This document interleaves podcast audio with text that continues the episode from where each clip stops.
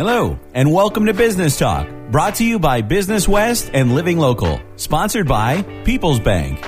Hi, I'm Chris Kellogg from the Kellogg Crew Morning Show on 94.7 WMAS, and I'd like to introduce your host of Business Talk. He's editor and associate publisher of Business West. Here is George O'Brien. Okay, welcome everyone to another episode of Business Talk. We are into 2023, our second show of the year. We have a great show for you. We'll get to it in a moment, but first we need to hear this message from our sponsor, People's Bank.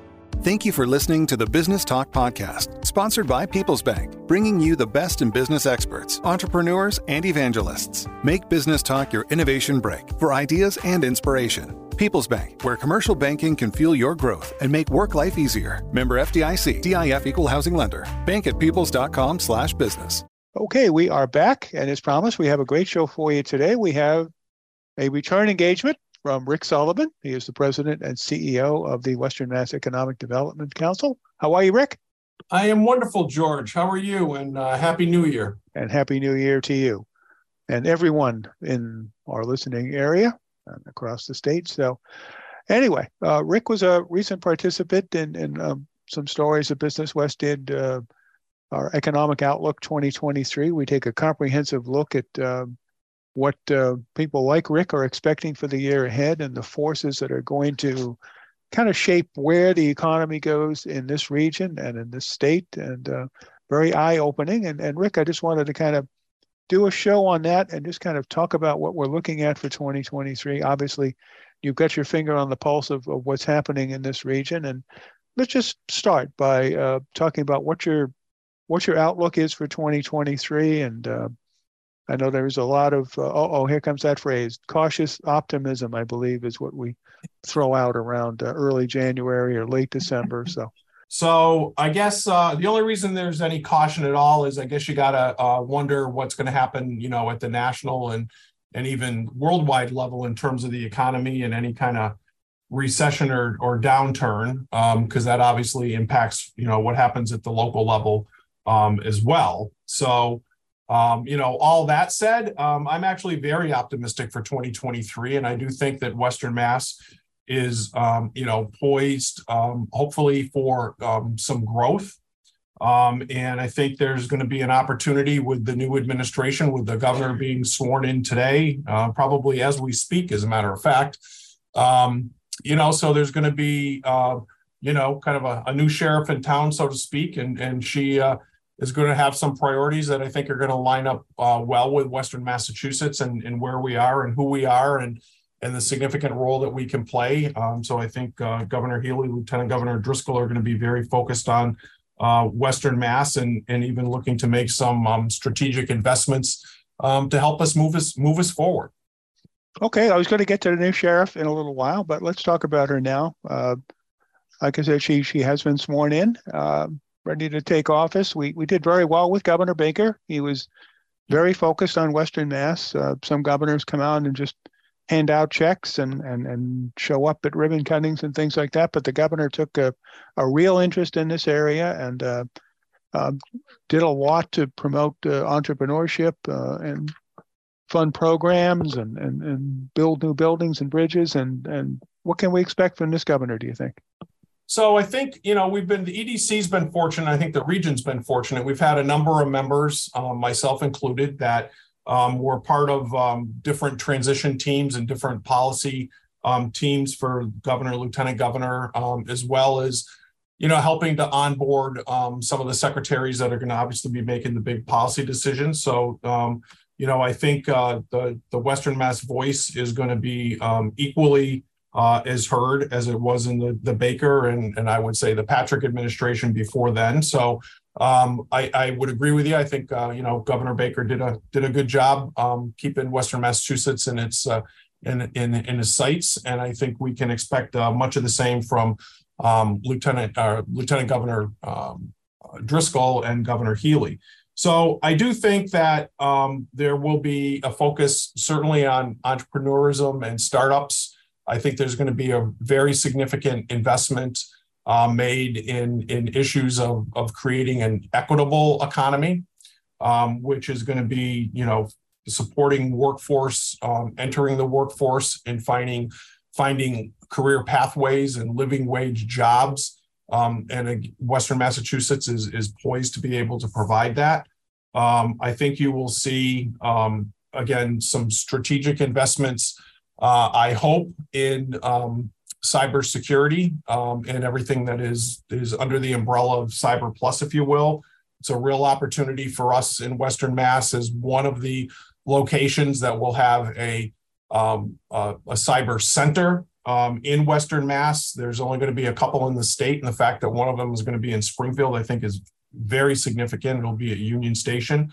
It gives our colleges and universities um, an asset that we have here in Western Mass that I don't think we've used enough in terms of economic development. Uh, we have a, we have a great uh, collection of colleges and universities that are nationally and internationally known. Um, when people talk about workforce, um, it, they're talking about the students that are in their classrooms, and we need to elevate that. And I think the Cyber Center is going to allow us to do that in, in many ways. Um, it also is going to allow us to do some work with municipalities who, who definitely lag behind in their capacity to uh, prevent cyber attacks and, and are somewhat vulnerable. Uh, it will also, probably most importantly, give us uh, an opportunity to work business to business to provide that um, certification and education, if you will, um, to our smaller businesses, particularly our manufacturers that are going to need, um, as they are part of national um, and federal um, supply chains, they're going to have to be able to certify that they're cyber ready, cyber secure. Um, and this is an opportunity for us to do that. And there also is a military component to it. And I know that uh, Barnes and Westover have both been very interested um, in being partners at the center because obviously um, that is the way that uh, national defense is moving um, as well. Uh, and so um, there's a real opportunity there. I think there's a real growth opportunity there. Um, and the fact that Springfield is going to be one of only a few centers in the Commonwealth is, is key to that. So we've already seen some investment from the state and the federal government, um, mm-hmm. and I suspect that there will be more coming. Um, so I think you know investments like that that are that are very strategic, purposeful, and look to grow new sectors um, in our region are going to be really important. Okay, it, it's the media that that does those big stories at the end of the year. These were the top stories of 2022.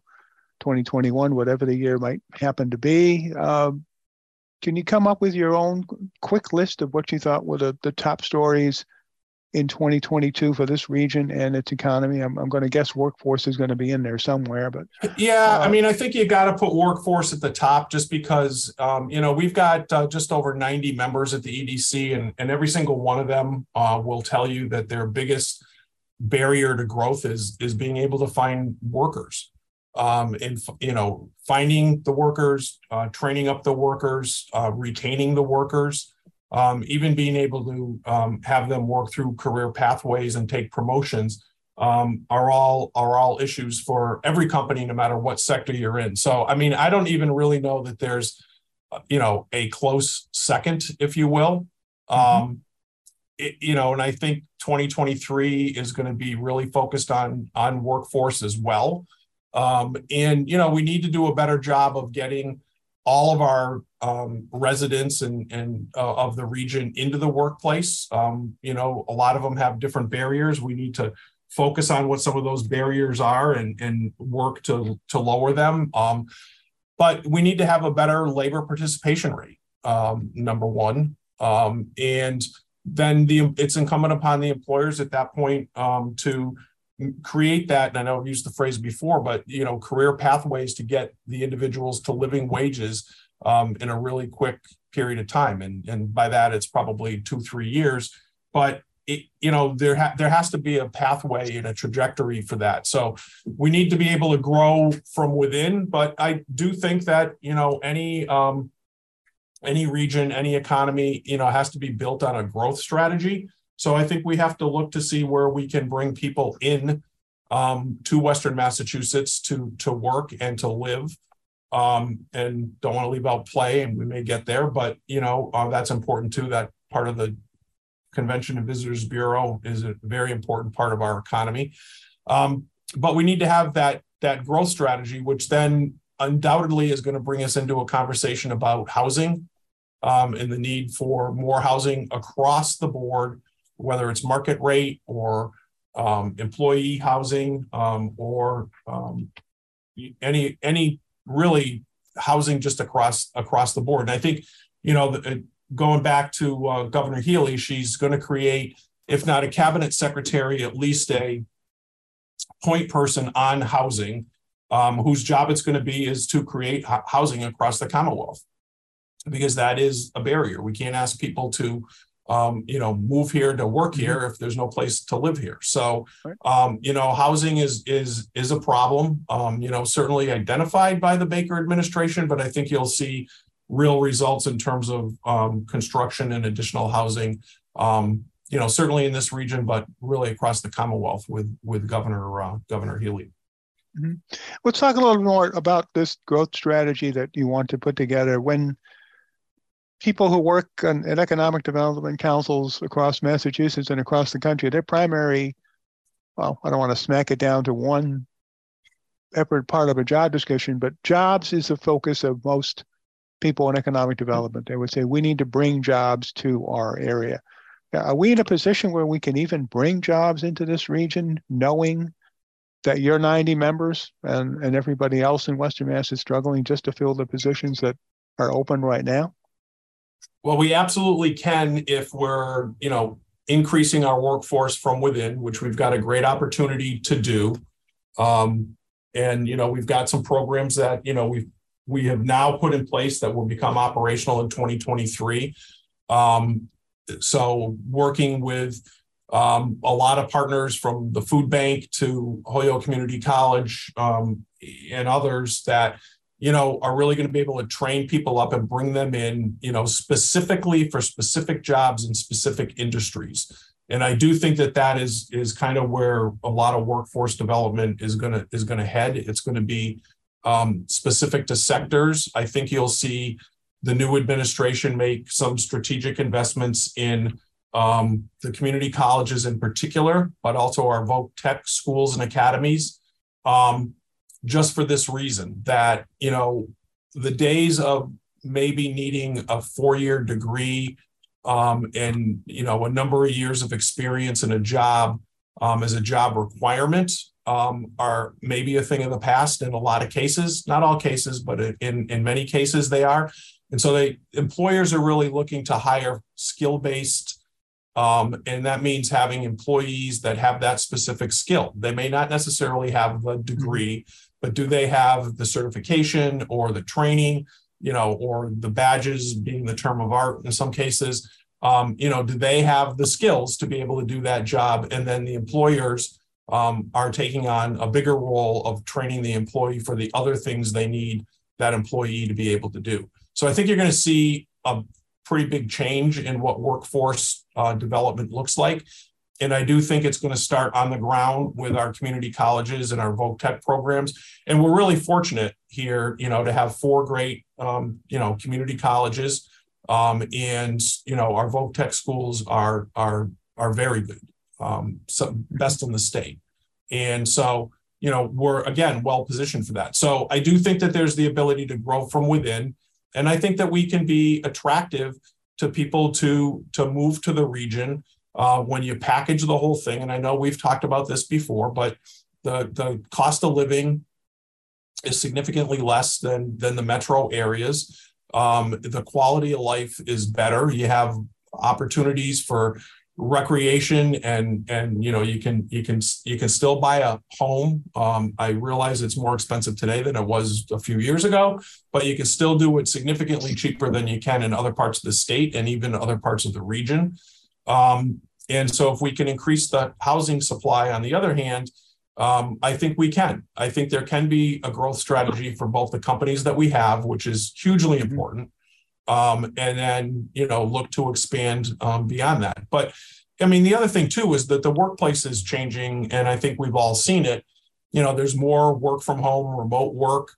Um, you know, even if you have to go into the to the company or the business, you know, once or twice a week, um, it isn't every day. But what you need is you need to have the ability to work from home or remotely. Um, so you need broadband and internet access, um, which again, the previous two administrations, Patrick and Baker, did a good job of laying the backbone and, and getting us to um, the ability to do that. I would and have uh, really looked to the, the Healey administration to kind of really now connect everybody up. Um, I'm not, this doesn't mean pay their bill, by the way, but, you know, get it to their home so that they, they can use it because we can't ask people to live here and work here um, if they can't connect here. Um, and it isn't just our rural communities. Um, you know, sometimes um, they people assume that that's where the biggest problem is, and, and, don't get me wrong, that is absolutely a problem that needs to be solved. But you've got um, you know digital divide issues within the city of Springfield, um, and you know some of our underserved populations that don't have the ability to connect, um, mm-hmm. which means they're taken out of those jobs that are kind of work from home or remote. It also takes them out of uh, remote education opportunities, whether it's at the um, K to 12 level or or college or you know any other kind of um, advanced degrees uh, or job training. Um, so it, it's it's an issue um, and one in 2023 that hopefully we can just solve because in this day and age, I think um, you know good internet connection uh, is probably as important to, in the day when they did the rural telephone um, you know, everybody, it's not a luxury anymore. It's really a necessity. Okay. You're listening to Business Talk, a podcast presented by Business West in partnership with Living Local 413 and sponsored by People's Bank. We're talking with Rick Sullivan. He's the president and CEO of the Western Mass Economic Development Council. Uh, Rick, when we spoke for our, our economic uh, outlook uh, section earlier, uh, you and some of your members uh, talked uh, about the need to and here comes that phrase again tell our story better, uh, which comes down to marketing this region, letting people know what we have here, telling that story better. Uh, we've been hearing that. I've been hearing that for the better part of 25, 30 years now. How important is it to tell the story and, and how do we tell it better? So, I mean, I do agree. You always have, although it always seems like the the media people are the ones that are asking me that question. You know, which is... oh, your your member your members brought it up. Now, come on. um, Three yeah, of your I mean, members said we need to tell our story better. Okay. With, no, with without a doubt, we do. Um, because you know, even within Massachusetts, um, just because our name ends in Massachusetts, everybody thinks it's the same costs of um, you know, living in Boston or the Boston region. So, you know, we do have to do a better job of that. I do think that you will see um, the Convention and Visitors Bureau this year do um, a significant, um, you know, and they they are mostly out of market um, campaign to kind of basically sell the region, if you will, but certainly focus mostly on the uh, tourist attractions, which we have some wonderful ones. Um, and I think it's Mary Kay that says that, you know, the visitors and convention experience is kind of the first date to kind of living here. So if people come and they have a good time, um, then they're much more apt to a return, but even take a look at, you know, hey, that's a place I'd even like to live or work. Um, so I have always thought that, you know, the connection between Convention and Visitors Bureau and economic development is really tied a lot together because you're selling at the end of the day, you're selling the region. So I do think um, we will look to see where we can partner better um, with them uh, because it does mean marketing. Um, it does mean spending some money, um, you know, internally for our internal audiences. And, and there are some because we need everybody to kind of be a cheerleader for the region, if you will. Um, and we've done a little of that um, over the years. Um, but we also we also do need to, if we're going to grow and not just grow internally, we do need to go outside of our of our four county area, if you will, for some of that growth. And I think we need to be smart about it. I mean, you know, mm-hmm. we're not going to be able to be pulling people from you know Florida or or Texas uh, up, up here, you know, telling them it's great in the winter.